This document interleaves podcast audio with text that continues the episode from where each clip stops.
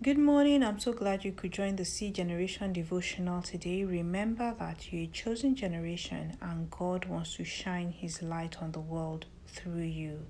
Today, I pray for you from Numbers chapter 6, from verse 24 to 26, that the Lord will bless you and keep you, that the Lord make his face shine on you and be gracious to you, that the Lord turn his face towards you and give you peace today and every single day for the rest of this year.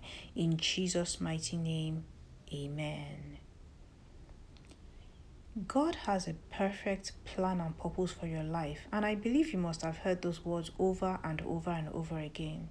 When God created you, He knew exactly why He made you and what He sent you to the world to do.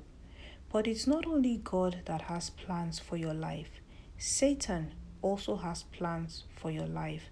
And Satan's plan is clear and simple is to ensure that God's plan for your life is not fulfilled. You also have personal plans for your life based on what you want for yourself. So, whose plans for your life are the most important?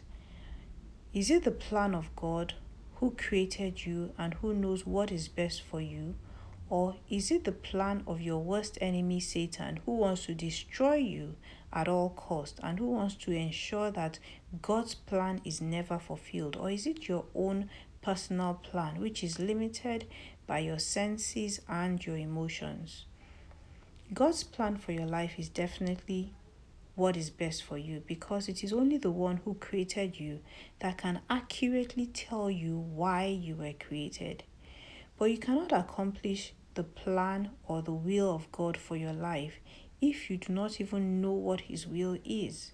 Many people live wasted lives ignorantly pursuing their own will or pursuing Satan's will for their lives rather than God's will, and that's the worst mistake that anyone can ever make in life. In Ephesians chapter 5 verse 17, Paul said, do not be foolish, but understand what the Lord's will is. And in Paul's prayers for the believers, he prayed for them to know what God's will is.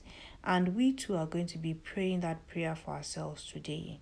Colossians chapter 1, from verse 9 to 10 says, So we have not stopped praying for you since we first heard about you we ask God to give you complete knowledge of His will and to give you spiritual wisdom and understanding. Then the way you live will always honor and please the Lord, and your lives will produce every kind of good fruit. All the while, you will grow as you learn to know God better and better. So, Father, we thank you for your word this morning, and Lord, we pray that you know, we thank you because you have great plans for us. We thank you because your plans for us are plans of good and not for evil. We thank you because you have made each one of us for a specific purpose and to carry out your specific assignment. Father, we ask today that you give us a complete knowledge of your will for our lives. Lord, as you reveal your will to us, please give us the spiritual wisdom and understanding so that we are clear about what you are saying to us in the name of Jesus. Lord, we pray that as you reveal your will to us, please give us the grace to obey and carry out your will for our lives so that our lives will always honor and please you. Father, please let our lives produce the kind of good fruit that you expect from us so that you alone will be glorified. In Jesus' mighty name we pray. Amen.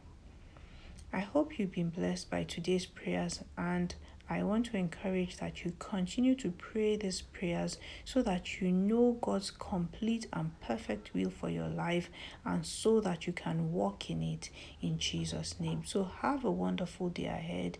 God bless you. And if you have any comments or questions, remember you can send a DM to C Generation Devotional on Instagram. So, God bless you. Have a fantastic day.